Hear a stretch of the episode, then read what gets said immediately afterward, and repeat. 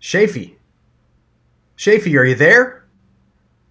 Boys like Mexico! Yeah!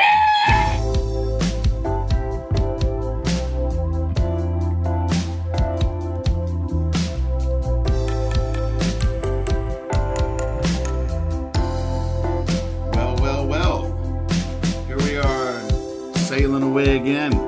The smooth sounds theme song, letting you know it's time once again for one magical hour Matthew and Schaefer podcast spectacular. My name is Schaefer Hall, coming into you from East Austin, where there are zero birds on the bird feeder because it is the night. You know what that means? Uh, things might get a little loose, things might get a little sloppy, but don't get too sloppy because we got a we got a guest feed tonight. We're doing an interview as promised with Lauren Marks, but uh, before we get to that, first, as you know, we got to welcome the man who was born to podcast. Maybe I was just born to podcast. He's got Mandibles also open like the predator. mandibles that open like the predator. His name is Matthew Rampy, and he's right here. I don't need dollar bills to have fun tonight. I love cheap podcasts. Hey, Shafee. Hey, how are you? Good. I'm a little. Uh, I'm a little worn out. I'm a little whipped from all. is Well, I've been doing all this uh, shameless self promotion. Shameless self promotion got me open, got me token. Uh, it's uh, it's hard out here for a pod. Got you, got you Tolkien or Toking? Tolkien, Tolkien. Like, like, like a little guy with hairy feet? Yeah, I mean, I'm I, I guess I, those. I, I'm like Led Zeppelin. I want to I want to get Tolkien references in every chance I get. Basically, those guys, those guys also do some Tolkien, though, wouldn't you say? Oh, I would imagine, at minimum. We are def- Um, uh, going back to your to your opening line. We, we are definitely the cheapest podcast in town, and I wouldn't have it any other way. It was a it's a Rihanna track. Oh, I like the I like the sound of that. Yeah. Um, I'm I'm having a tough time because of all the high pressure. We we, we are on the port side of a hurricane, and it is October, and we are being subjected to high temps, high is humidity, high pressure. and humid outside, and that just ain't right. Matthew, I saw fireflies in the empty lot across my street last night.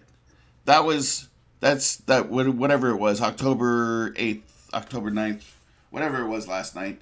That's you're not supposed to see fireflies. It's decorative gourd season, Shafee. Uh, you know, and I went for a swim today. So everything's higgledy piggledy. 2020 continues unabated. Where'd you go swimming? Uh, just at a, a local watering hole, Uh, is just it a, in, just in someone's backyard, oh, okay, as in a pool. in a pool. Yeah, Gotcha. a a, con- uh, a cement pond. I hear you. Yeah.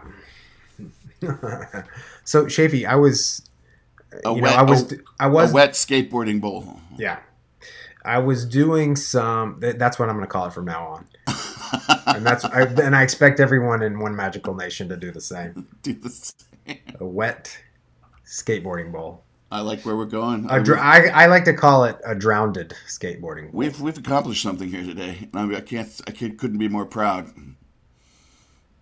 Well, I mean, you you should, and but pride comes before a fall.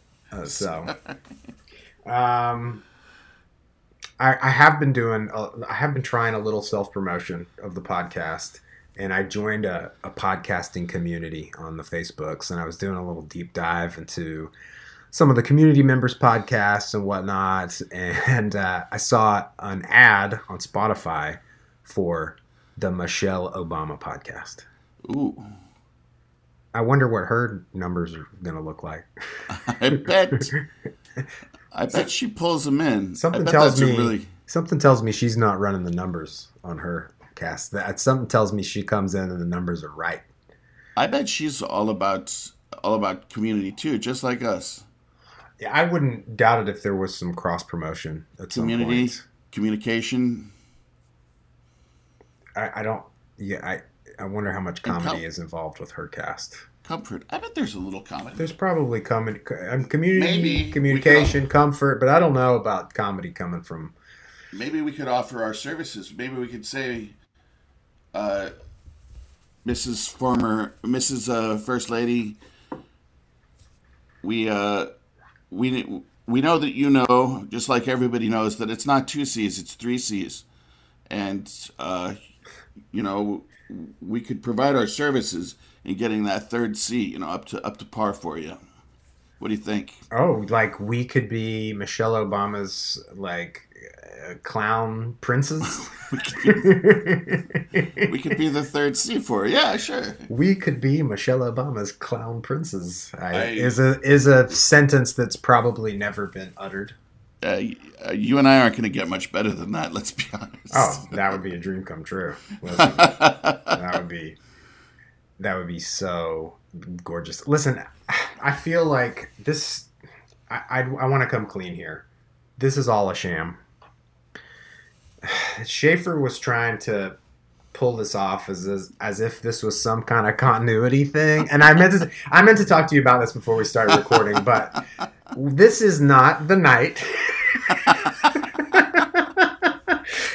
what what what had happened was we sat down last night to do our show and our intent was to do this little hammable intro ham scrammable intro right and then we were just going to get on the the recording with with lauren through a, a video chat and through a, an isdn line she was just going to jump on at the at the decided hour but we were having some technical difficulties and we were not able to use our traditional recording methods suddenly because of their failure that platform's failure. And it's been, we didn't panic but then the time came that it, lauren jumped on the video chat and we just went we decided we had to go ahead and do the interview. So the interview's in the can but we're gonna cut to that momentarily here.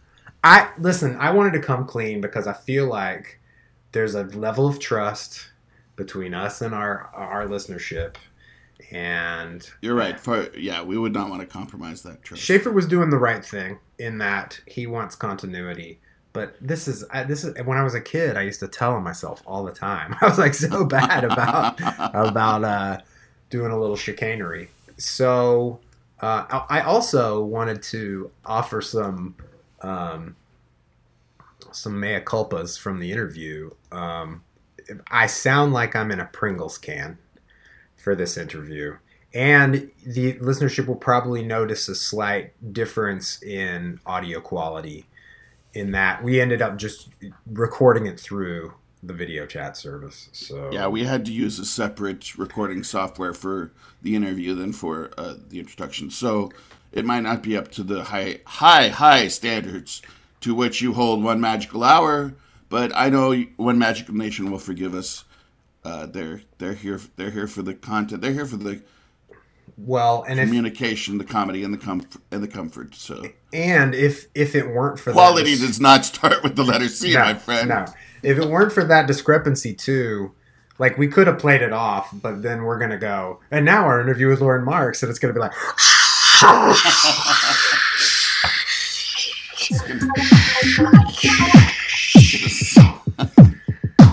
Lauren, can you hear me? like like Tasmanian Tasmanian devil mating mating season. But I can also say, going into this this next segment of our show, that it's you're gonna enjoy it. We had a delightful talk with Lauren, and um, I'm looking for. Did have you listened to it? Did you listen to it? I have not listened to it yet. I listened to about 30 minutes of it uh, when I got home last night. It's good. It's she's so engaging. One Magical Nation. We did the uh, we did the full Marc Maron deep dive with uh, with uh, Miss Marks. It was really it was lots of fun. So, so you've probably seen on your little podcasting app that this one's a little longer, and um, just hang in there. hang in there for the quiz at the end. It's a lot of fun. So old Travis is going to have to split it up into a to a couple of uh, a couple of commutes. Uh, I'd like to welcome new listeners, Kat and Jeff. Uh, Kat and Jeff are are coming in from I want to say Tyler, Texas, but I'm not sure. And uh, Jeff recommended us to a friend of his out in Portland, whose name I don't know. But welcome, welcome all three of you to One Magical Nation. We're really excited to have you. Here at One Magical Nation, we like to strike hard. We like to strike first. oh, that's a little fan servicing for the uh, for the Cobra Kai fans out there. I wanted to. Well, we started we started reviewing that show when I had first started watching it. I'm I'm on to season two, episode six, and I'm still giving it seven avocados, seven and a half avocados. It's almost perfect. Yeah, I'm with you. I'm with you. I, I, I give it most of the avocados Are, too. are you all the way through it? I am, yeah. Oh, I'm just savoring it like a Toblerone. You- I'm just breaking off a little chunk at a time. I wish, I wish I could do that. That's just, that's not in my nature. I'm afraid. Savoring it like a Toblerone.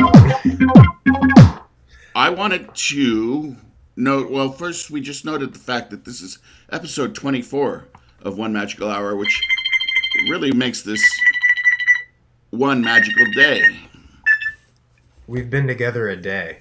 So I wanted to uh, take a look at some metrics here. We are currently at 1,241 all-time downloads, and I wanted to take you back to. I think this is from this is from around episode eight, I believe. Uh, I pulled this uh, bit of tape here. Take a take a quick listen. What was the number when I texted you? 23. That's what I thought. How about 37 all time downloads? What? Whoa! Wow. That's Wow! Woo! 37 all-time downloads, folks. Like I was genuinely stoked about that. I was too, 100%. Now here we are. And now I'm I'm feverishly uh, disgruntled about 1200.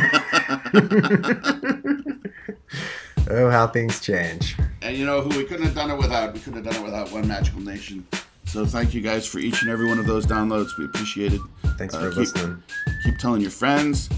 Uh, review us wherever you where wherever fine podcasts are found. And uh, get ready here for Lauren Marks, a great old friend, a best-selling author.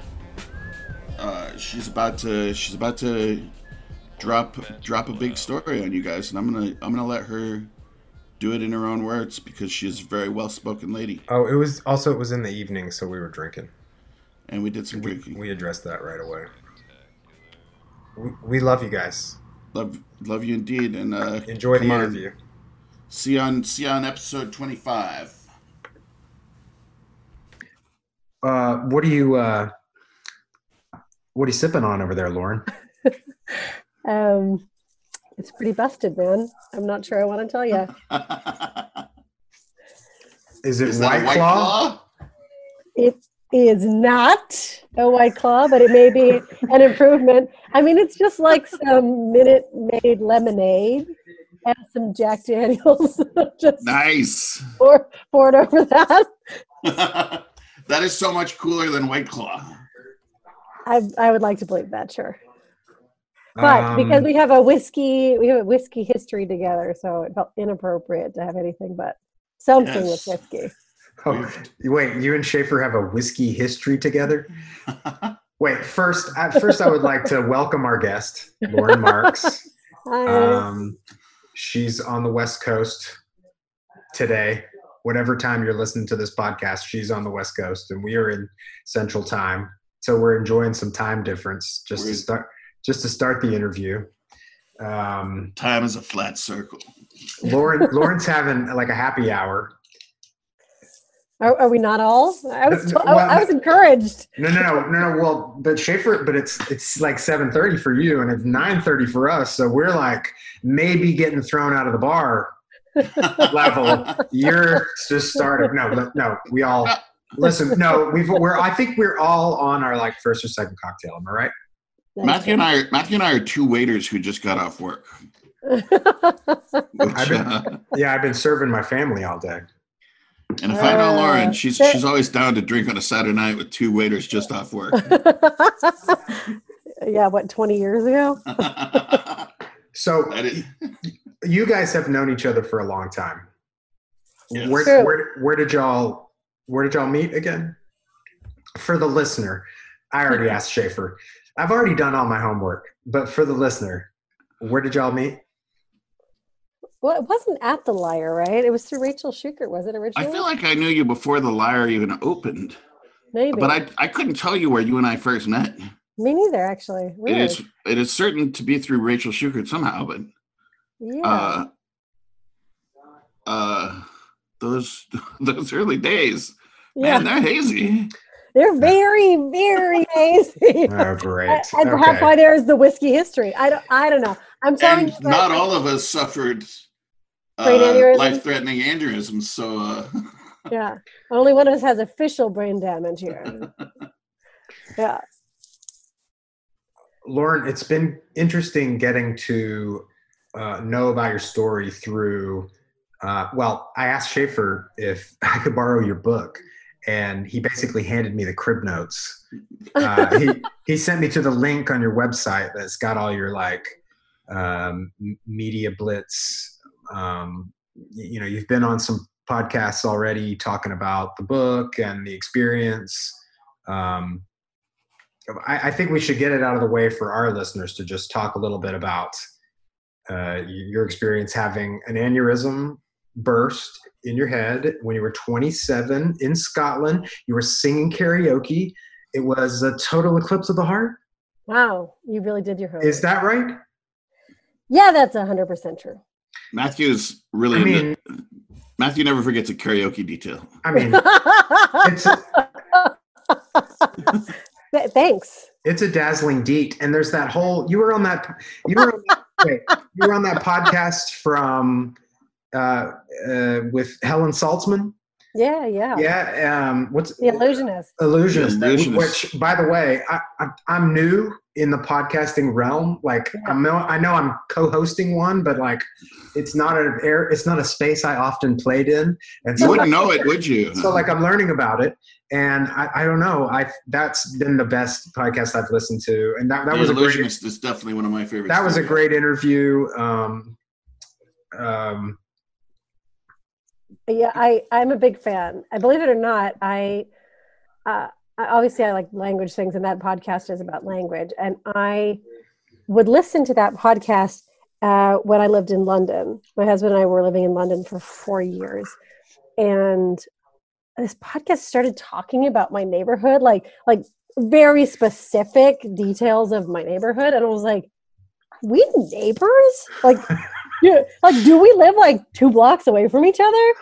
So I just I emailed Helen Zaltzman. I was like, "Listen, I don't know. Maybe we're already done about aphasia. Like maybe you're not interested."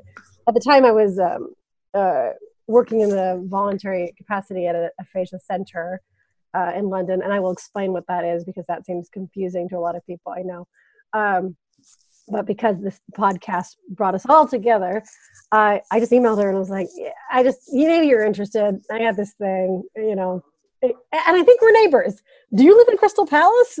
Hmm. uh, and she had actually just moved out of Crystal Palace, and and years, years, a year and a half at least later, we we met each other to do an interview in Los Angeles. Like we both had moved out, not even of that town that we were neighbors in, but like the entire continent we shared, and had an interview in uh, in Los Angeles. And I will say that that was truly her her husband um, Martin is an incredible musician.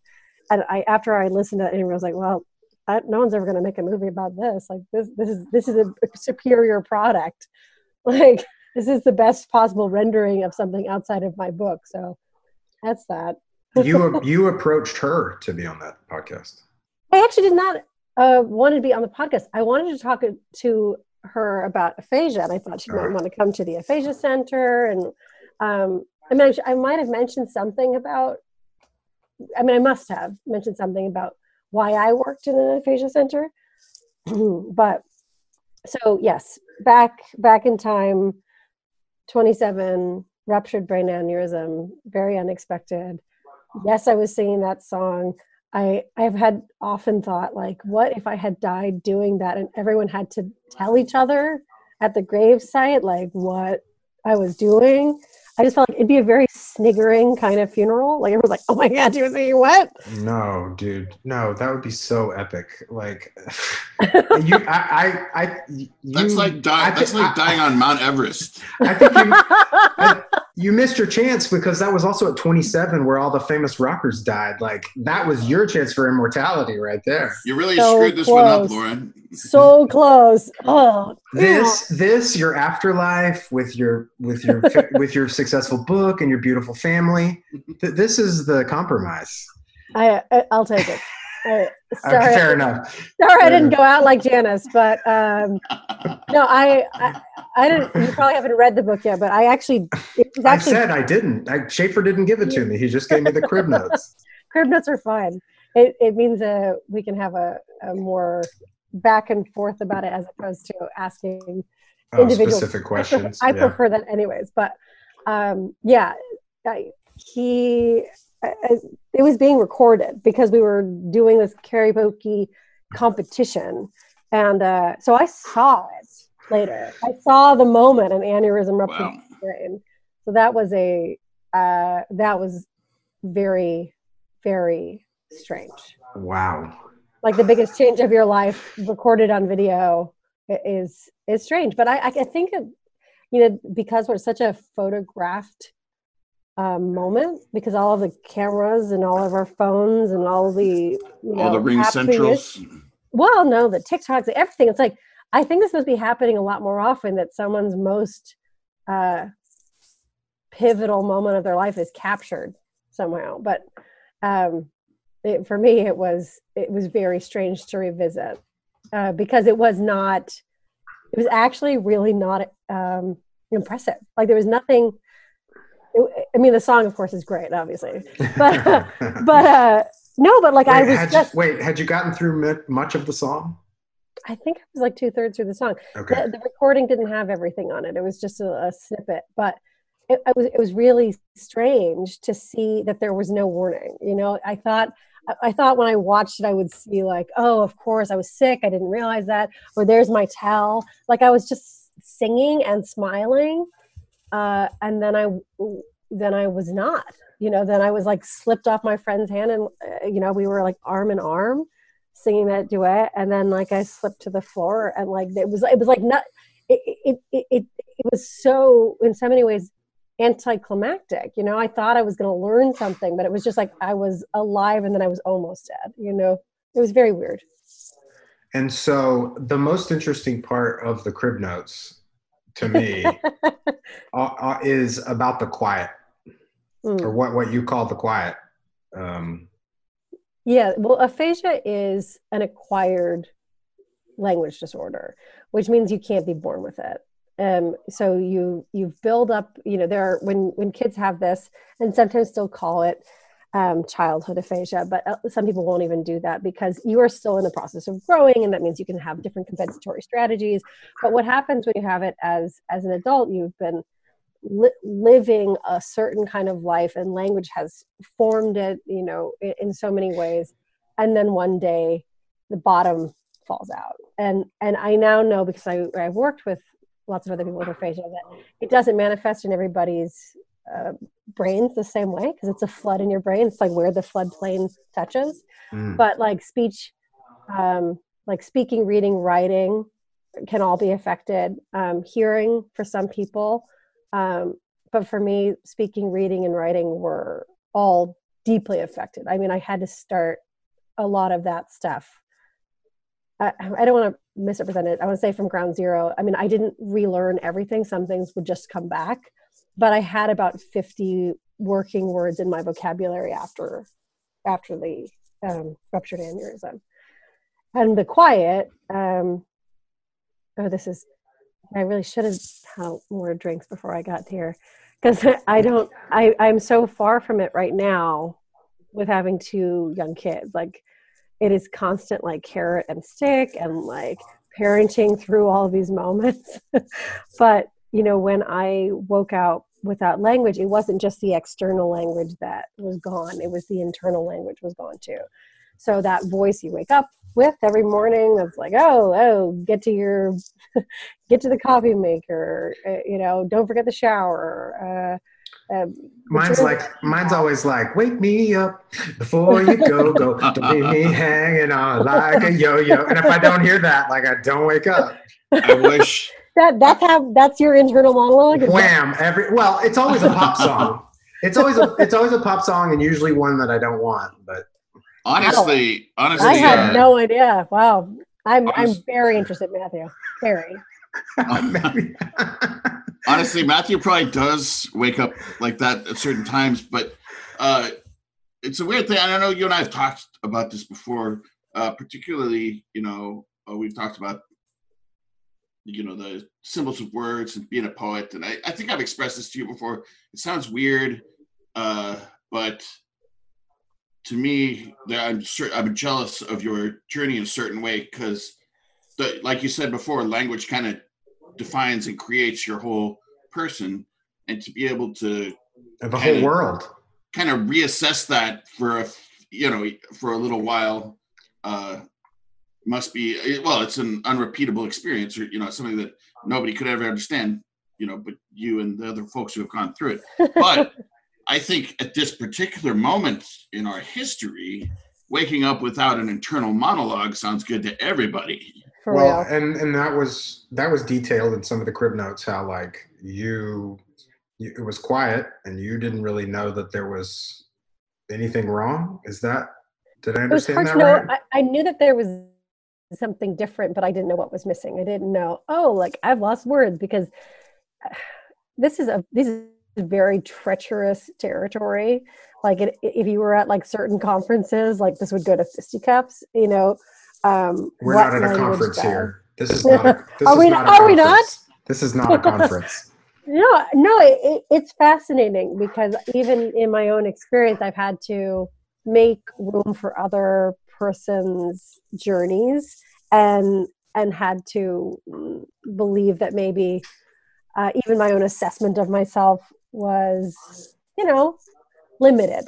You know that the con- the way I, the way I understood the condition was I thought everybody who had aphasia um, woke up with the quiet and I thought everybody was in this little Zen moment because I thought everybody had this inability to have negative self talk. I thought everybody was going to have a hard time reflecting on their past or um, imagining a future. That those are all things that I experienced in the hospital, which is a great way to wake up in a hospital. You're not like, what the fuck? Like, what am I going to do? How are we going to get through this? Like, I didn't have any of that. So, in the moments when I was being assessed by a speech therapist or someone was asking me to do something and that might have been hard, those were very fleeting, ephemeral moments. It was like, oh, um, you know, it, it just, it, it may have been frustrating at, for a moment, but it really just passed. So I just didn't know that it was a big problem. I didn't know what I didn't know. So basically, with the the course of the the um, diagnosis, it was basically I only knew that something was wrong when something would come back, and I was like, "What?" Like Hmm. I, I, I, like, I, I, I couldn't, I, I, I- I couldn't You're conjure. like, who's president? no, that was so funny because they actually did ask me who's the prime minister. And I was like, oh no "Uh, Mar- Margaret Thatcher? no, I, I, I think they wanted me to say uh, it was Gordon, Churchill? Gordon Brown at the time, but I was, I think, I think I might have eked out or thought I did not Blair. I was like, uh. but yeah, it, it, Stick it to those Tories. Not- not- I don't know. I don't even know if I got those political parties right. well, I just really, I'm just saying that that is a great place to be. If you are waking up with a life changing diagnosis, not being able to worry about it in real time uh, and right away is great. Like No, that's That's great. I, when I read that, I, I feel like I've had like a vague fear of uh, of an episode like that. You know, in my life, you think, oh, what if that happens? But then, but like the way your body and the way reality bends, and you're able to deal with that. Like, don't you think that's sort of a miracle? I think it's amazing. But Yeah. I but then I said I then met I, I mean I, it changed the way I was writing the book when I was working in this aphasia center in London and I realized that that was not what happened to everybody. Well, let me ask you this: of so, what what other condition or what other episodes can bring on aphasia? Well, I mean aphasia is uh, in my case was a CVA, so a cerebral vascular accident. But um, An accident.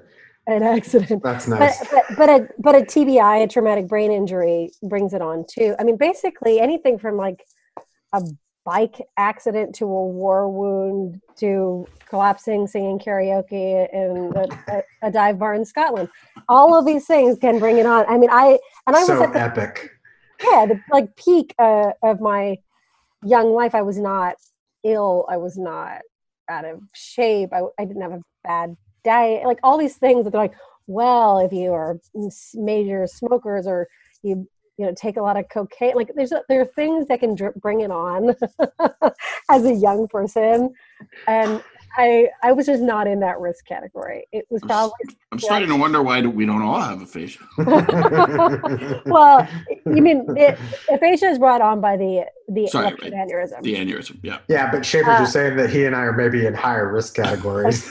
well, hey guys, it's true. Like I'm gonna talk to my kids about that. I'm like, hey, if you want to experiment with like uh, psychedelics, fine, but you are predisposed to weak neurological blood vessels, and we don't want to burst them. So my my fuck wife's with cocaine. Lay off the coke and the meth. Yeah. my, my wife's mom had a one, uh, one that didn't burst and that they that they got in there and took care of.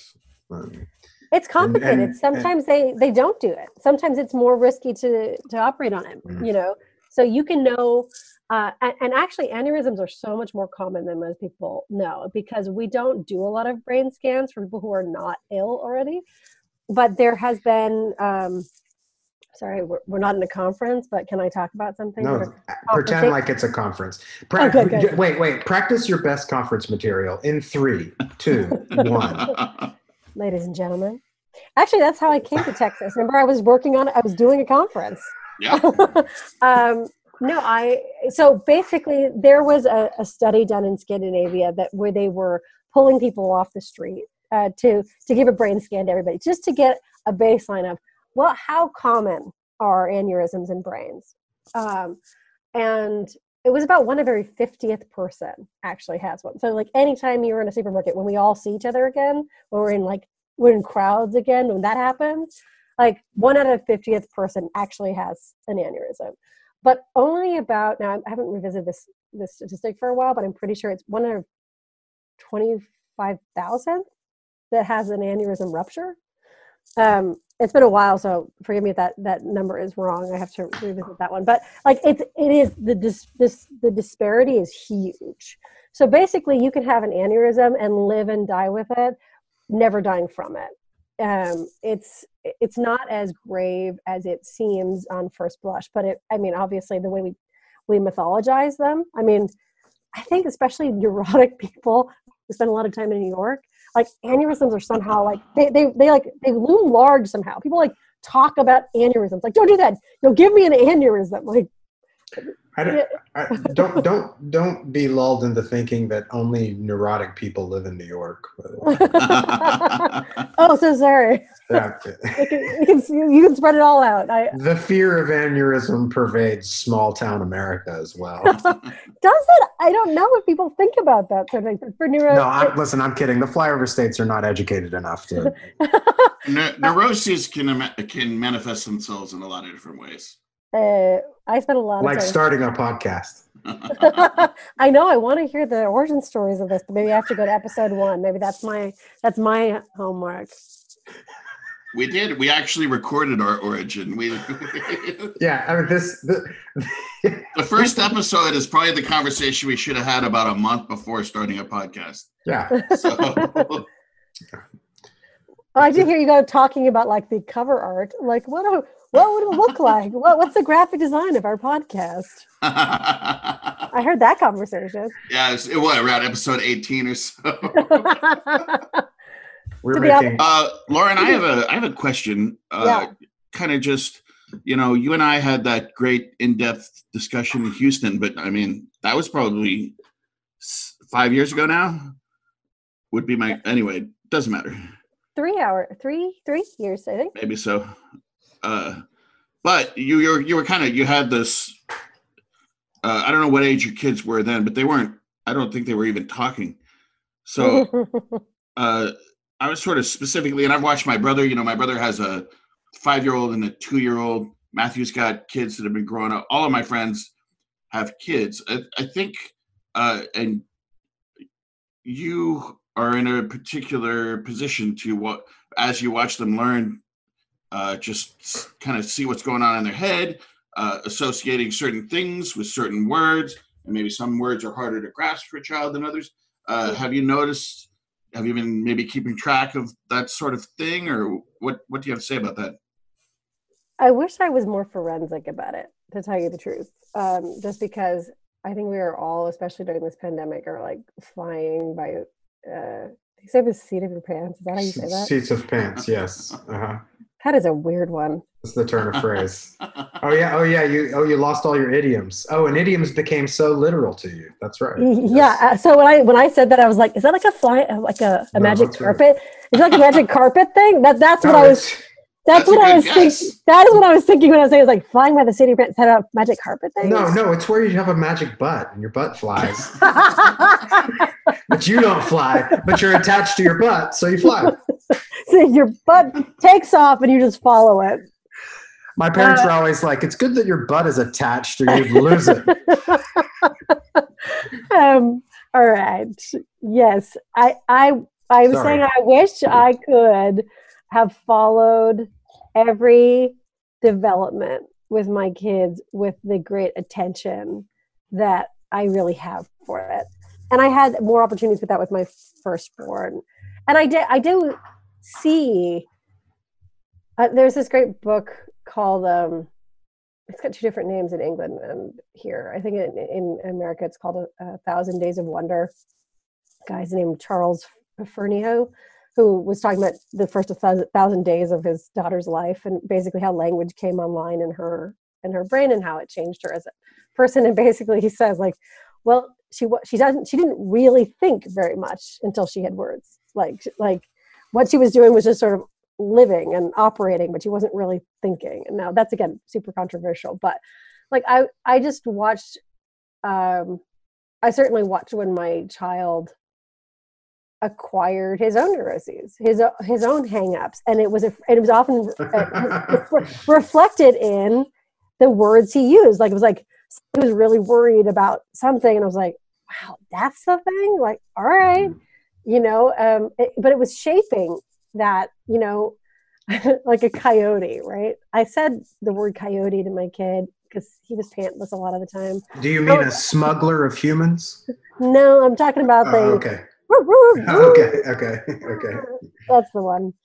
Uh, and I was like, I, you know, Isaac, you can put your pants on, man. Like a coyote's gonna bite your butt. um, um, and I, but it's not that impossible that the coyote would be here because I mean they've certainly been in our yard. Uh, they're not. They're, they're not really a threat, right? His butt is safe. But uh, but like he coyotes were like said they loomed really large Mm. and I said all sorts of things that didn't stick, but you know, that one stuck for a while. And that just it shaped a lot of other categories for he would compare things to coyotes. And that's interesting. It's it's interesting in how what language does. Like language makes like I said, this period in which things were not concrete. Basically, they were all ephemeral. They just sort of moved in and out, like like a like a breeze would just sort of push parts of my personality around very easily. Uh, and when you work with language uh, as you know, so intently, it makes it much more concrete. Like it's objects suddenly. You know, things have dimensions. They have depth. They've got, you know, they've got, uh, you know, I was just thinking about. Sorry to interrupt. I was just thinking Yes. about the actually just the word neuroses. There are real neuroses, uh, you know, that that come on for hard and concrete reasons, and then there are other ones that are, uh, you know, maybe more abstract. And then you wonder, would you even have those neuroses if you didn't already know about the existence of neuroses? Well, the best thing is I have less neuroses. How about that? Like I'm not, I am not like a, um, I'm not a shaman, uh, and I, I certainly haven't like gotten to a plane in which the the concerns of the world do not concern me, especially the last four years. Oh, they they concern me greatly. Uh, but I do notice when it happens. I do notice when I the hamster wheel starts to run in, and I'm like, and, and I and I'm pretty sure by the time when Schaefer and I were were becoming friends uh, in in my mid twenties, um, I I think I believed that you know positive thinking. There's an air quotes. You can't say that uh, for, for for the listener. Uh, you know, positive thinking or um, was hokey, or uh, a, negative self-talk was actually um, not pessimistic but realistic. You're like you got to interrogate yourself, and like the world is hard, and you got to be able to, you know, look at it in the face like that. And and then I realized when I was, you know, building myself up layer by layer, you know, from truly from like the foundations, I, I realized that some of that was optional, and that it wasn't actually insightful. A lot of that hamster wheel stuff is not smart. It's it's it's neurotic. It's things that are like things that concern you. I, I would say it's important to be able to criticize yourself. It's important to to notice when something is glaring and upsetting about yourself, right? But you got about two solid minutes of that that's okay. And Okay, then wait, after, wait. after that, not so good. Wait. So Yeah. what you just said, the last few sentences, are like what this podcast is about. they uh, they Yeah, It- yeah, like directly applied to an extensive conversation Matthew and I had today. yeah, like we we Today? well, but not just but not just today. Like we've talked about this on the podcast before too. Like um, I've I have said that in my youth, I was a hardline realist in my mind. Mm, yeah. but that Same. really negativity was holding me back and i thought that the power of positive thinking was hokey Mhm. and then i and then i met my wife and i was like oh i've, I've really i've been screwing this up you know Yeah. like there's nothing wrong with the power of, and and you talking about uh, this experience and this change making you less neurotic like that's so attractive you know like it's i mean it's it's it's uh, it's such a great like I, I go back to what i said earlier. It was like it's your body and your life just taking care of you right? Or, or the or the spirit of you know or the force. I don't know. Well, I'm glad I'm in good company. I'm glad that this was a conversation that's been happening. you you are like so apropos. You're so on time right here. Let, First let, guest ever. let me um can i i want to quote you right now and this is from the Allusionist All right. You said vanity and delusion can be really. wait, wait, wait. Let me start again. I love this. Vanity and delusion can be a really fantastic combination when you're going through a brain injury. Uh, can we use that for a tagline on the podcast? Oh yeah, I I, I wanted some. Uh, Vanity and delusion. like when when I tell people about my podcast, it would be like vanity and delusion can be a really fantastic combination. silk screen on some t-shirts. T-shirts. What's your podcast about? Vanity and delusion mainly. Mainly. Wait, is your is your betrothed an Englishman? He's not betrothed. We're married, and uh, he. Oh, is that before you're married, betrothed? Yes. betr- before Okay. Oh, so okay. Sorry. Right. this is the part of the show where Matthew gets word lessons from the girl who suffered Yeah. from aphasia. Oh, it's super fun. It's super fun. I, I'm, I've been told that it's a little contagious. So people around me, they're like, like they can't use idioms. I've lost my idioms. I'm j- Lauren. I'm just around you. I lose my idioms. No, it's true. I say something like, "Is that the seat of your pants?" And they're like, "They're like, um, yeah." Seat of pants. They're like, Who "Yeah, I, uh, yeah." I mean, I think so. It's a yeah. Why would anybody say that? Okay, Amelia Bedelia. I know. I've been living a lot of Amelia Bedelia. My husband is from Lebanon. My husband is from Beirut. Okay, yeah. We met in Beirut. Oh, cool. We go from brains to to Beirut to babies. Uh, It's it's it's been a very alliterative journey. The three B's: Yeah. brains, Beirut, and babies. Doesn't everyone have it? What our podcast is all about. Uh, I want to just before we get too far from it, uh, just and I. I'm Wait, sorry. wait, but wait. I wanted to go back to. I had an England question. You guys lived Oh. in the. You guys lived in the Crystal Palace area. we did. Do Yeah, you su- do you support Crystal Palace? sure. I'm not. you do. I'm not a big football fan, but I but I always, I mean, from from the beginning, I'm for an underdog, and Yeah. Crystal Palace is is much more that than you know. They're a classic underdog. Yeah. Yeah, Sure. and like they had just been elevated to the Premier League while we were there. Right. Their their mascot is a bald eagle. I don't know. I, I was just like, okay, I can be for this team. I, They're fun. Yeah. They're no. They're a fun team. I like it a lot. yeah, you you follow the Premier League. I do. I do. I do. Yeah. I'm. A, I'm a Chelsea man. We've had these discussions in our discussion today, where I was having a, a crisis. Um, we've talked about on this podcast how I I used to do fantasy Premier League soccer on the computer, like a fantasy football thing.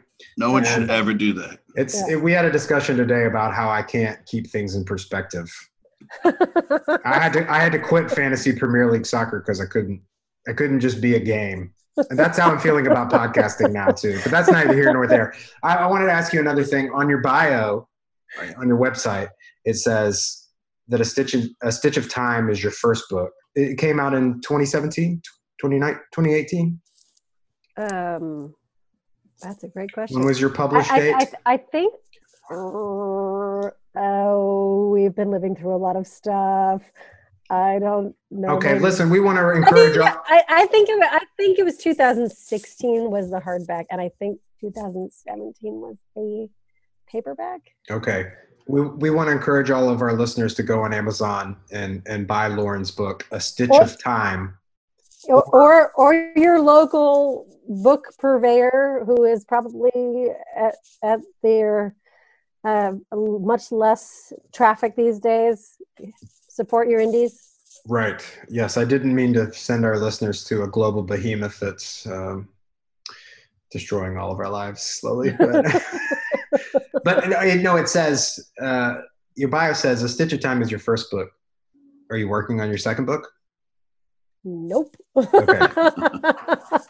But Schaefer, you're- Schaefer, are you working on your second book? Or- Uh, yeah, always. I'll be working on it for the rest of my life. I think. Schaefer's Yeah. second book is the Chronicles of this podcast. yeah. Um, I've actually written my second and third book. I just haven't sent them out for publication. But but you're working with aphasia patients. Uh, I was in London. Uh, my, uh, you know, when you have uh, a debilitating injury in the prime of your life, it is very hard to kind of um, jump start in a normal place. Um, it- it's just hard. Like you look a certain way, and people think that you're doing certain things by that point. Um, so you know, I, I I didn't. Sorry, this is um, an alarm. I will turn off. Um, if you need to get that, it's okay. We'll wait. We will No. pause. We can pause the podcast. You can take that call. We can It's- vamp. it's not a. It's not a. okay. Okay. it's not a call. It's an alarm to remind me to give one of my kids some medicine. Okay. Okay. Oh no. There. Hey guys, there's a there's a kid that's not getting their medicine because of this interview. Isn't No this the medicine. greatest interview? Like I, it's a reminder. I've written it down after the interview. Okay, we'll remind you right at the end of the interview. d- d- dear listener, I, I've I've made a note on a piece of paper. It is in it is in my face at the end of the interview. Okay, I'm sorry to I interrupt. think about it then. Okay. There's no interruption. It's, it's all fun. Um, but I have no idea what we were talking about beforehand. It's gone. It was so profound. You were wait, Shafi, what was she talking about? Uh, we're, we had gone back to London and we are talking about aphasia patients. Oh, Oh, that's yeah. right. Okay, so it's it, like it's a hard it's a hard beginning again. So like when I was there, I was working pretty closely, and uh, I, I I worked a lot of hours. I was very involved there, but it wasn't actually a paying job. And um, what was cool about the job was the my the what had been its ethos was that um, aphasia does not af- affect intelligence. And and when it was formed uh, which is true um, although it depends on how you define intelligence um, they put people with aphasia in, in, in positions of power like in managerial roles. Um, and when my boss was leaving he wanted me to take over and I thought, oh, okay, finally, this is when I like get to have a life again. Like I, I, I was working on the book, so I knew a paycheck was coming through that because I had gotten um, some some advance.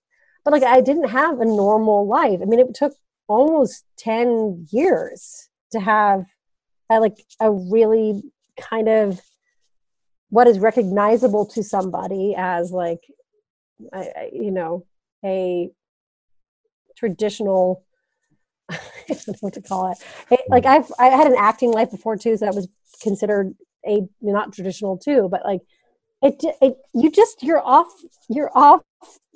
The wheels have gone off your vehicle, and you are trying to like locate these wheels or put something in their place to to keep moving. So I yeah, so that job did not come through, and I thought, God, if I can't get a job designed for somebody with aphasia to work with people with aphasia. Like how am i ever going to be part of a workforce again? Like who's like how is this going to happen? You know and it did happen. Like it's actually it was great. I worked with kids who've been um, impacted by incarceration for a while and now i'm i'm working as a director of communication at a um, at a high school uh, so like I've gone from a person who couldn't say words to a director of communication, and I do not think that's a paradox. I think that it's deeply in line with each other about how I think about Yeah, it. definitely. You understand communication better than anyone. But it, but like it, it, you know, it was not normal. It was not easy to get back into anything that was uh, as far as a work life. It was not. Just didn't happen Just, that way. uh, the communication thing gets me back to uh, something. I, I just want to go back to the thing with your kids, uh, and I, I'm, I, I don't know how to word the question exactly, but you know, when we talk about language forming ourselves, like, does your perspective? You know, we talked about you see, realizing that you know he all he all of a sudden became worried about coyotes, but does your perspective? Do you I don't know. Do you try to influence anything in any way, or do you try to? Does it affect the way you talk to them, or like can you see something in advance and maybe change it for them? Or I, I, I don't know. I'm looking for something here that I know might not be there, but Uh, no, I think I know what you're saying. I mean, again, like let's remember we're going through a pandemic and we're all just trying to get to the next thing. sure. So, um, so my parenting is is not as poetic and soulful as I, you know, imagined at one point. No, no, it like I want to be clear about it. Like there's moments that I have daydreamed with my child and watched systems turn on and um, yeah.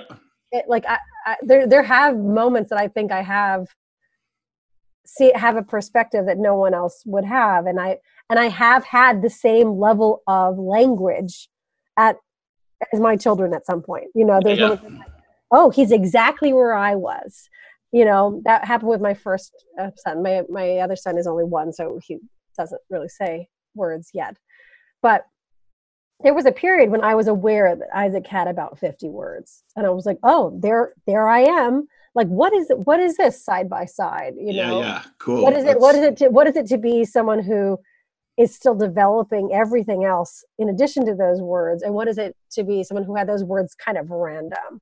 Like the my journals appear in the book so you can see the words I said and they're they're weird.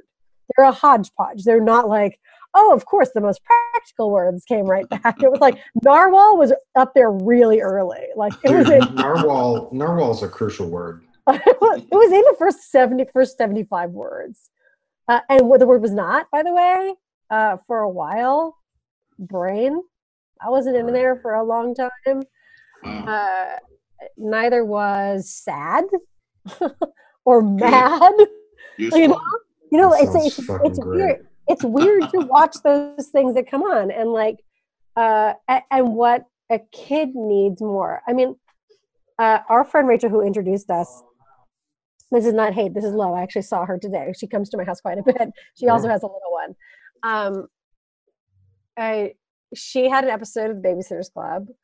Uh, and she had an aphasia episode. She did not tell me that was coming, and I was like, "Oh, Shit. uh, she did a good job but there was I, I was like oh she should have asked me as a script consultant on this one point because on. yeah there is there is a, a thing about aphasia that also is the same with children which is the connective tissues of language is the last thing that comes in so is in at you know uh, you know con- conjoining words words that you know put the rest of the sentence together. Kids come up with same with people with aphasia like they come up with um nouns like w- way more than anything else. Like and it is beautiful to watch a child and i'm not saying that people with aphasia are um so there i am not going to infantilize people with aphasia but there is something that happens in language um, development where you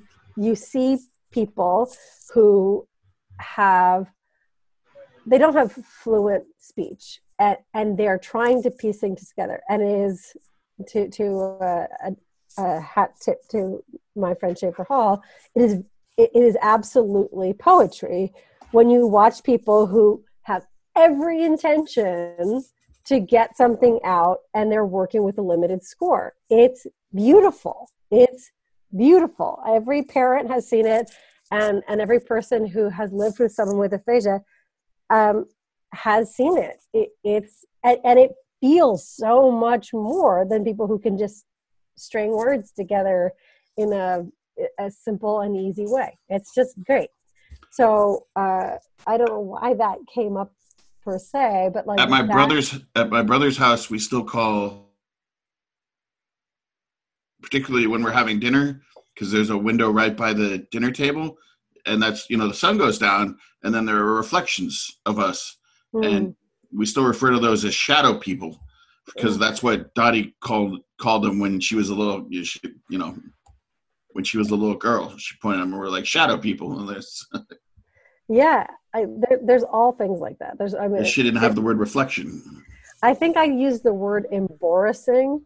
Uh, you know, there, there were a lot of spoonerisms where like I couldn't get words, uh, the right word, but like I created words, and my dad was like, "Wow, that is a very specific thing, and like way better than embarrassing and boring." I get, I know what embarrassing is. I totally, I totally know what that is.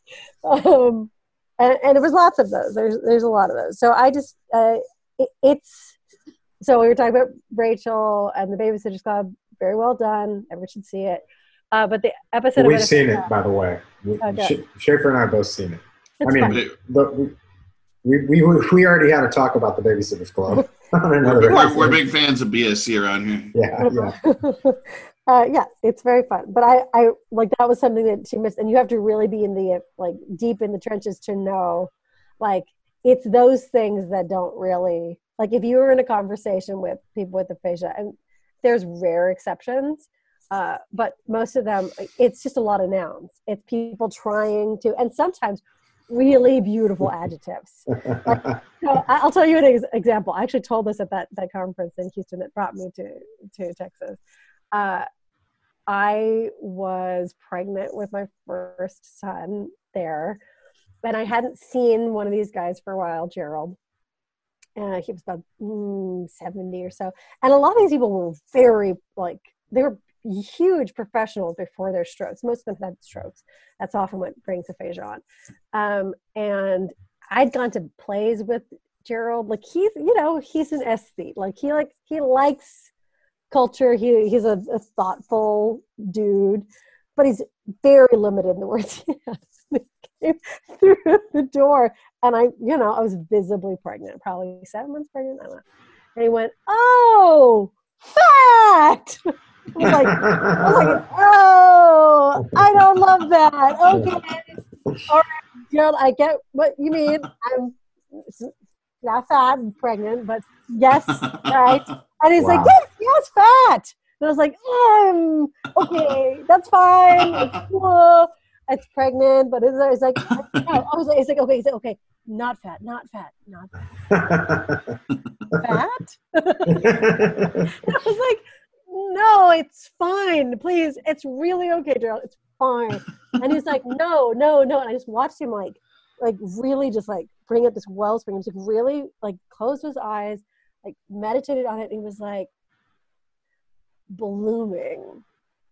And I was like, oh my God, like that's actually so beautiful. It is way better than pregnant. Like I was in bloom. I was like, uh, you know, I, I was really moved by that way of like trying to congratulate me, you know, like he, he, he wasn't trying to say, I hope you lose that fat someday. you know, he was like, he was just trying to, you know, identify it. And that, that, that's, that absolutely is something I pay attention when I hear my kids go through these stages. Now Isaac is turning out to be, of course, incredibly verbal, even though his, his, um, father, English was his third language, but we speak mainly English. Uh, between between he and I and the kids, we speak exclusively English. That would not be my choice. He, he just doesn't speak other languages with the kids. They hear they hear it and speak it a bit with their um, my mother-in-law and my uh, and their auntie. But uh, yeah, it, uh, it, it's uh, it, it's it's really really beautiful. It's it remains beautiful.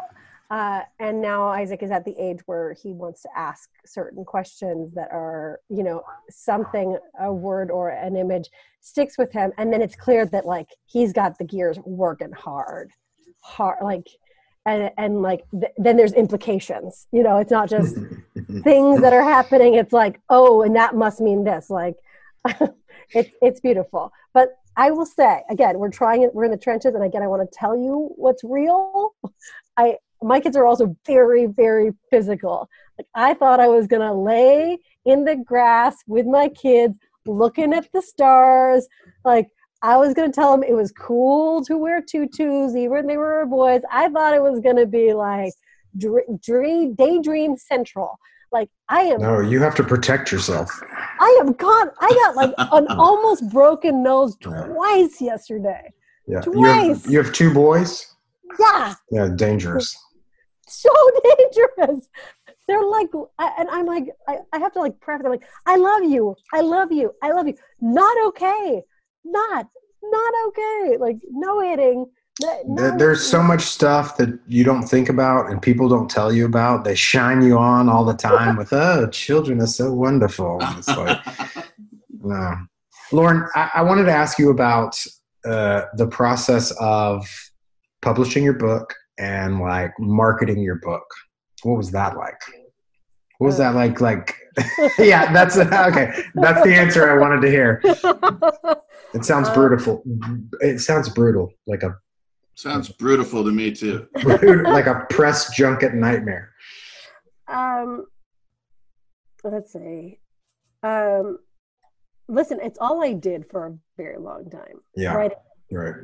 So, um, I, I, I'm sure I would have been fine if it didn't get published, but I had every belief that it would because I thought it's too weird. like it, it, it matters to people. There are people who care about words, learning about someone who lost. There are people that care about karaoke and karaoke related injuries. I think it's a smaller subset, but I Is do- it? A devoted one, a very vehemently devoted group. Thought that was a universal experience.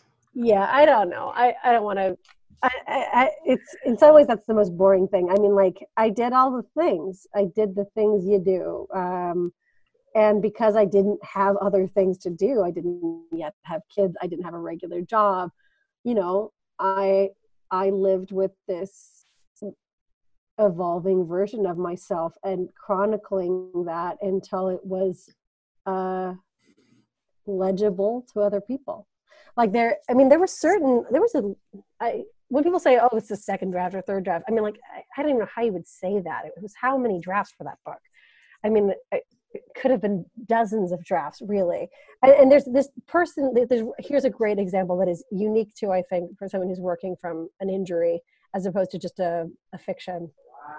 Because in many ways, books are not that different from each other. They have to be themes, they have to be organized, they have to they have to do certain things. Like the difference between fiction and nonfiction is not great. Um, even doing a version of yourself is is a is a, a fictionalizing event. Whether or not you're trying to be as close to truth as possible, you still have to have a version that you know comes out in some sort of uniform way. Um, but there were parts where I was, and I would actually like to ask Schaefer a question in a minute because he actually engaged with me at, at some of these early stages and i would like to know what he thought then but i oh that's interesting.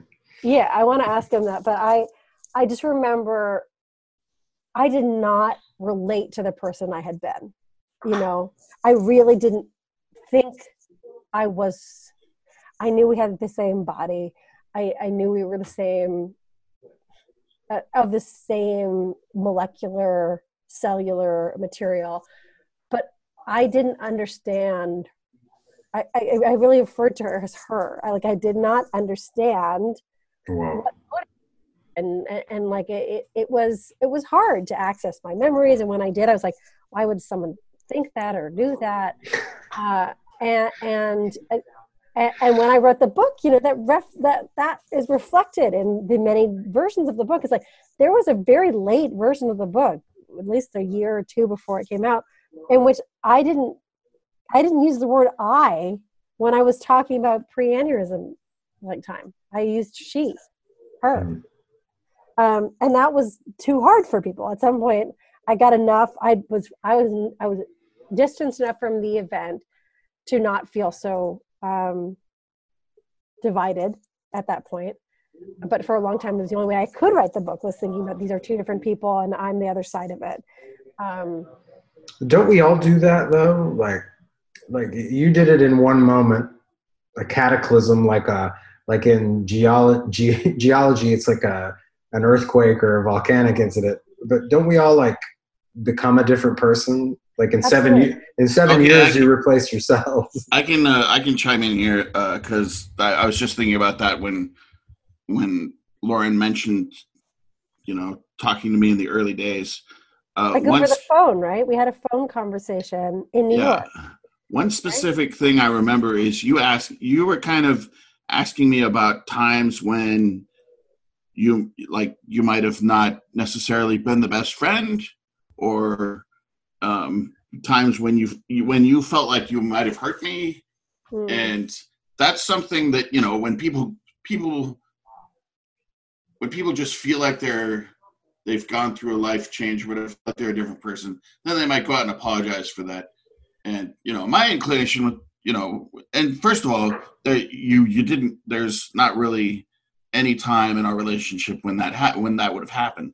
But you know, my gen- my general inclination is to you know, even if two people in a relationship do have some sort of problems, don't worry about it. You know, and you know, when you first were asking me about this, I thought you were I thought you were coming from the normal, uh, you know, going through a normal change, wants to apologize for something, and I was like, no, don't worry about it. But then the way you kept asking me, I finally I realized you were like trying to figure something out about your past self, mm-hmm. and uh, that's when then I I think you know I went into a little more detail with it. Um, and it was it was hard because like I saw you like kind of getting hurt by it, and uh, and I was like, really, this is not something that you absolutely have to worry about. Like, I'm just giving you these details because you, I know you feel like you need them, and uh, and it was honestly not a big deal. But that was the difference between, you know, just like we all go through, you know, change. We become, you know, more mature human beings, and that makes us different from the way we were before. We feel bad about things, you know, and maybe we'd like to address them but this this is an entirely different thing, you know, that, that you were going through, and that's that was something like. Yes. talking to you was definitely also learning about you, and uh, and trying to understand the way things, trying to understand things from the way you understand them, and uh, you know, it wasn't always easy, but it was definitely it was definitely rewarding. Yeah, I mean, I had a, I was with a, a boyfriend at the time, and and I had a, a, a really more intense version of that that was going on and on. Where I was like, I need to know what we used to fight about. Like, I need to know what our conflict was, and because I knew we had, I knew that we had had a lot of ups and downs, but I couldn't really remember them, and I needed him to use the the same language that we would use. Like, can you just say what we would say? And I was like, I was like, I'm not, I'm not angry. And he, like, he really was upset about it. He was like, I don't want to revisit the past. Like, we got a new, got like clean slate. We're starting all over. And I was like, I need. Ultimately, it was one of the reasons why I think it was probably, it was would eventually end anyways. But um, it, it was, it was a big conflict because it ended up feeling like I was. Um, he had the control. Like he had all the versions and he got to choose you know what to share and not to share. And i and that i would just um that i how could i prioritize it if i didn't remember why it mattered basically? Well, that's a very sinister laugh matthew. I, I, I'm a sinister individual. No, I, I, I'm, I didn't. I'm sorry. I didn't mean for it to be sinister. i'm not angry it was, it was a feeling laugh what was what were you thinking Um, I was just thinking how much I've had to drink. I was thinking about how much I've been. No, I I was thinking about idioms and how our show is almost entirely idioms. oh good we're going to do some of the quiz i we, we can't do this forever right let's let's move off me and on to what do you think the origins did- of certain idioms are I did. I did think that that like you had um, done all this media about your condition, and we would talk about it for like ten minutes, and then we would get on to Oh, the right. fun, get on to the fun stuff, and we did, you know, a good uh, hour. Which you was, could cut it you could cut it all no, I think no. It's it's the best part of our show thus far. I mean, yeah, that's it's the people. Our listeners are going to be enraptured like never before. So no, uh, no. I think no. Thank you again for talking to us and being open about all that. And I, Yeah, I mean, I, I, had think the same idea. I, you know, I was like, well, we can go through the the books already covered it. We can go through that in Yeah. 15 minutes. I Yeah, thought we would just like breeze through that. I had some specific questions I wanted to ask you, and then you know we could uh, maybe you know do stuff beyond. But it's it's an interesting story, no matter what. And you It's know, it, fascinating. I know this. I know the story. You know, in uh, several different versions now too, uh, and it's still enjoyable to talk about it all the time. Um, it's also fun. It's also fun to read the book, not just because I'm in it. yes I'm gonna Uh, read it. Yeah, he also um, uh, moderated the conversation in Houston. He had some good questions. Oh, cool. very That was intense. I didn't realize that that room was going to be full of people who had suffered TBI. You know, I, I was thinking, all right, this is a literary conversation. I'm going to talk to her about symbolism and Poetry. poetry and what words mean. And then, yeah, and, which was Yeah. fine. It was it was great for me. It was a really exciting evening, and it kept me on my toes. Lord knows. But yeah, that whole room was, uh, yeah. You never know, though. You just never know. So, that- I was the yeah. one guy in the room who didn't understand, and I was the moderator. no, there were a lot of people who did not have brain injuries, but yes, it's a mixed bag. There were times where there were crowds when everyone wanted to know how you published the book, which you asked the question. You know, you went to a lot of right, like had people read it over and over and over again, sent it out to people. Eventually, an agent said, "Yes, that sounds interesting." then an agent sends it to publishers. Uh, You know, many people say no. One person says yes. Okay. Okay. Wow. You know, and that's and when people ask me that literary question, I was like, it's okay. I, the, it's pretty boring. Um, it, it is. It is. It is. No, I mean, no, that's fascinating to me because I thought, I just assumed that it was so interesting that it, that, like, you were, I mean, you- you're talking about this process by which you were looking for a publisher and the, you know, an agent. And the, but to me, it, it seems like, oh, that's a, if, if I was an agent, I'd be like, that's a hit. Go.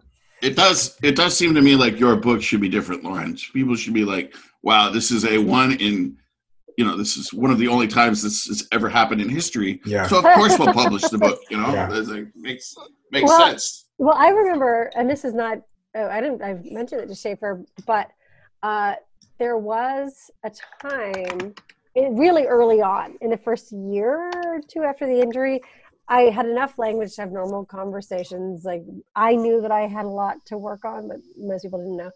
And uh, I, a friend from NYU uh, was, I think, working with a publishing house.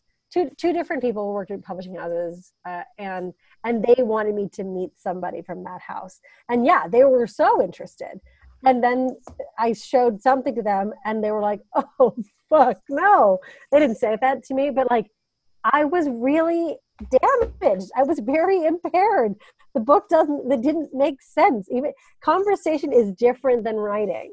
You know the logic and the and the uh, and the architecture of writing a book is different than a conversation. And people think that it's that simple. It is not. It is very very very very different. So these people would have a conversation with me and thought oh god we're going to get this great book. And both of those people actually had an option. Like the, when i did have an editor i did have an agent and sent it out to several houses. Both of those people who i spoke to in the first year saw it and said no not even just the first time the second time they're like eh Wow. still a hard pass. having I honest honestly, Lauren, uh, having read the book, that I find that astounding. That's well, thank God for you. It just goes to show there's a lot of ignorant agents and publishers out there. yeah. I mean, What about know- that? What about that Jean-Do Bauby and the the Ugh. butterfly and the?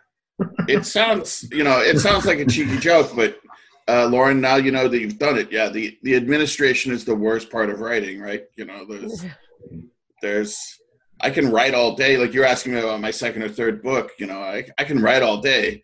But when it comes to putting something in an envelope sending it out dealing with editors dealing with agents dealing with publishers like i you know i only send poems to people that are old friends of mine now which I'm very fortunate to be in that position, you know, to have, uh, you know, and, and, you know, some of my old friends still turn down poems too. Like that's not, it's not always a sure thing. It usually is, but, uh, but yeah, I, I mean, I, I've, I've never been good at that. In, in addition to not liking it, I've never been good at good at that part part of the business. So I understand completely.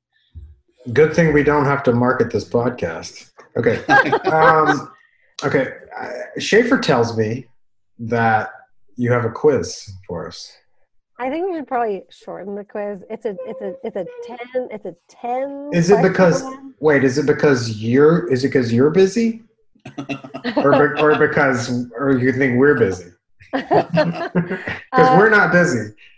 I feel like I'm supposed to be demure and be like, oh no no, it's it's not me. It's if you're okay with it. No, it's, it's I, I'm thinking there's any any minute I can have two screaming children or grandparent who is like, I'm done with holding your child. Okay. Like, Well, okay. Well, Your kid, well, let's. kid needs his medicine for God's sake. Okay, we'll start the quiz, and if any of those things busted up, edit it. That's Yeah. fine. Any any number of quiz questions we are up for. And Okay. anytime, anytime you're just like, guys, I gotta go. That's fine too. Yeah. And we're okay with a, a multiple a multiple question quiz. Yeah. All right. Um, so this is totally true. Like I did have a problem with idioms. I still do. I don't use them very often. And when I do, I second guess myself as I just did. Um, uh, so there was a period in which I picked up books of idioms to relearn them, and the only way that I could remember them was like the the stories that were associated with them. So basically, trying to guess what the origin story of this idiom, so you can. Well, I think it's you're already going to remember it, but but it's always fun to know where our language came from. Uh, and spoiler alert, a ton of it comes from um, military and naval stuff. Oh, Makes damn sense. it. And of- then, and then the rest of it comes, and the rest of it comes from Shakespeare. a good ch- a good chunk of it. It's it was surprising. I because I would come up with all these things. Um, oh, I- I'll give you one that's not on the quiz, and then we'll give it. Then we'll because it's a good one. But like blowing smoke up someone's ass, that actually has a great origin story. Uh, like like like when like doctors did not yet have like medical establishments, and a doctor was just someone who was like comfortable with putting his like unwashed hand into your guts and like gave you a pill of some sort, you know, like of like a leech on your your groin. Um, in that time, they didn't know the the most like uniform signs of life. So when people were in a coma or in like near death states, they didn't really know like how they are dead or not. So they their way of seeing if someone was alive is they would put tobacco smoke into the billows, like one of those things that like goes in a fireplace, like hee haw, like one of those, Sure. Yeah. and they put it in someone's anus, and they blew the tobacco smoke in their ass. If they woke up, they were alive, and Oh. if not, they're probably not alive. Oh. Probably. Oh, wow. But that comes to the words ring dead, dead ringers is because sometimes they actually were alive. They were just comatose. So like and the, the term dead ringers came from people who had bells on their hands when they went into a mausoleum. Like so if they woke up, they could ring and whoever like whatever friar was, you know, uh, at, at that graveyard could, you know, get them out. These are the kind of things you learn on One Magical Hour. Yeah. okay, so here we go. We got a couple of them, right? Um, shall we do what is the origin of the phrase dead as a doornail? One, the doornail is the solid stud against which a door knocker is stuck. The assumption is anything that takes such a constant pounding must be surely lifeless. um, two, uh, the doornail was a small viewing window in a prison cell door. To slam the doornail shut uh, would to lock a, a prisoner dead away. Those are air quotes. Uh, three, there is a reference to the doornail used to be the nail down on the lid of a coffin. Or four, uh, this is a gross misquote of the phrase dead as a dawn quail, a now distinct species of quail. It is in the same genre as dead as a do- dodo. I'm going to go with number three. It's I like The lid of the coffin. yeah. And I like- I like number four. you like number four. Yeah, Uh, the mis misinterpretation. I I believe you're both wrong. I think it's uh, it was number one. Oof. Uh, the doornail is a solid stud against the door knocker is stuck. Okay. Okay. Okay. I was going to go with that one, but then the coffin thing seemed more reasonable. I'll tell you one of the ones I actually knew this one. This was from my idiom book, so I'll, I'll give this one for you. Uh, what is the origin of the phrase "son of a gun" in early warships? So this is A. So one or A. Let's say A. Uh, a. In early warships, space was limited, and sailors would often sleep between the cannons. Prostitutes and wives would sleep with the men, and many babies were begat as a result. I like the word begat. Uh, they were known as sons of guns. uh, B. Olden day seamen would often bring their young sons aboard as runners, bringing munitions and gunpowder to the cannoneers. These were called sons of guns. Uh, C. The bastard offspring of a so called shotgun wedding. is a son of a gun, or D, the son of a gun was the name given to the single bullet in a revolver used in a game of Russian roulette.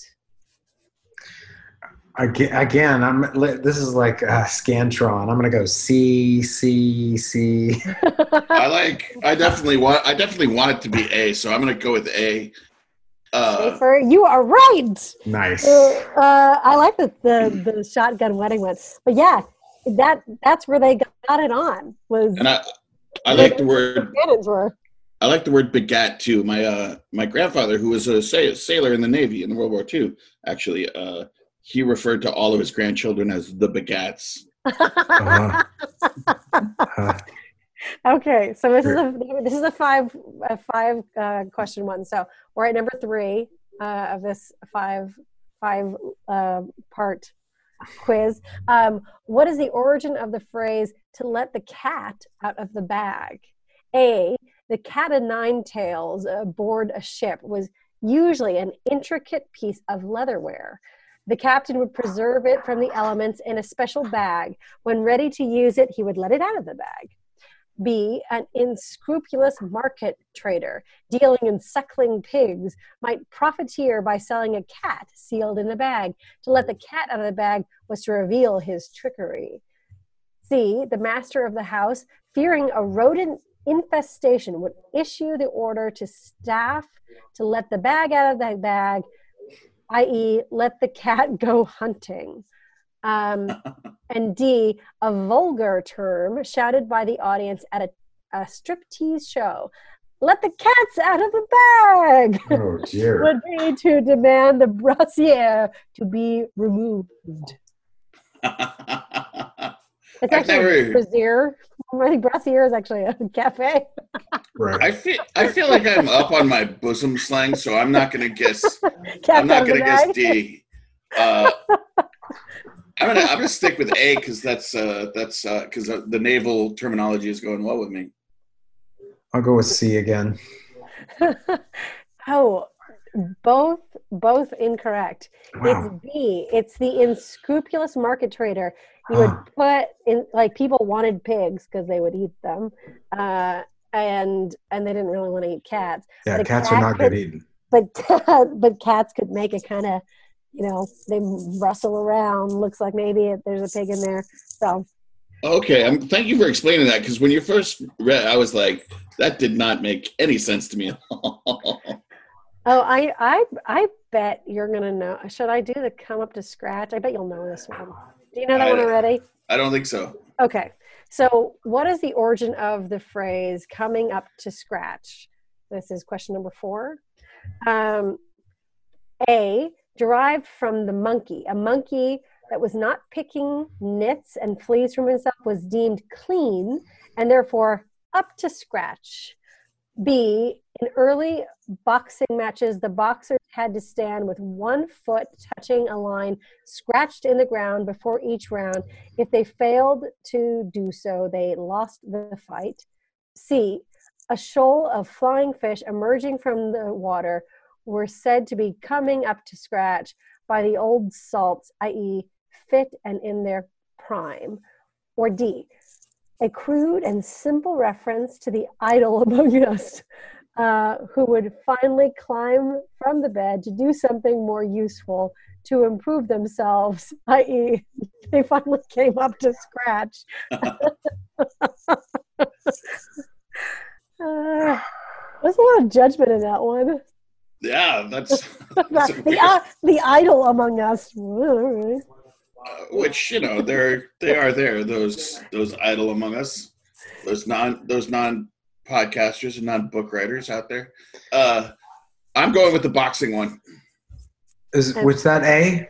That was B. B. What was A? Uh, derived from a monkey. Oh yeah, no, I like the boxing one too. Yeah gentlemen, you're both correct. Okay, so the score is two to one. All Schaefer. right. All right, so we're gonna have to decide. Okay, let's do by hook or by lead. crook. By hook or by crook? Okay. A. This relates to piracy. and the determination to latch one ship to another with a view to boarding the other. Uh, B relates to the days when the lord of the manor would grant rights to tenants on his land to gather firewood. The only wood that could be taken would be only reachable by a shepherd's crook or billhook. C. This simply relates to theft. A hook was a con artist or swindler, as opposed to the less sophisticated crook. Uh, and D. The phrase relates to the gathering in of sheep in preparation for shearing. Well, I think it's one of the shepherd's hook things. It's either B or D. Um, And Schaefer. I'm pretty sure it's B. And and and have you decided B or D, man? I'll go with B. This is this is actually this is great. It is it is B. Ah, So I I I, I want to have a tile tiebreaker, but I think that means I don't. Schaefer- I, I don't I think. read. I don't think we're tied. I think Schaefer wins. I I know. didn't- Yeah. I didn't know that specifically, uh, but I read John McPhee's book Crofter and the Laird about uh, Scottish, uh, you know, Scottish uh, landlords and their uh, and their uh, crofters. So I recognized some vocabulary that that was not in, in general usage. And uh, even though I even though I didn't know the exact meaning of everything, Well, when I go, you can give each other this quiz, and you can get to the the fun one from hoist with your own petard. Oh, actually- dear. That's like uh, hoist with that's your own. Shakespeare. Hoist with your own Picard is from the next generation. totally, totally. We we hoist them. Oh, Um, that was fun. No, Schaefer wins, and I mean he's a he's a worthy adversary. I mean, I wouldn't I wouldn't expect to to best him in a turn of phrase tournament. these quizzes these quizzes are not about winning and losing they're about exploring ourselves and our world and learning more about what's inside of us and what's You uh, keep telling yourself that, buddy. well, I will tell you that I I, I took the, took this quiz myself, and I and I had read many books, and I still got only five of them correct. So. Some tough ones there. I, I mean, the specific the specificity of some of the options are is a little misleading. I think. it's like a game of balderdash. You really just have to like put it all in there. Yeah. All right, so that's the end of the quiz. That's fantastic. Uh, I, I mean, it, it's uh, it's like um, it's like one in the morning here now, and I've had like um, seven beers through the course of this interview. That's not uh, true. well, you know, we don't have to talk about brains. You know, you can invite me back next time just to to help host a quiz. Yeah, you could you could just be the occasional quiz master. yeah you're definitely welcome back anytime it's been really fun Uh, i've only had three beers but they were 7% so Oh, okay.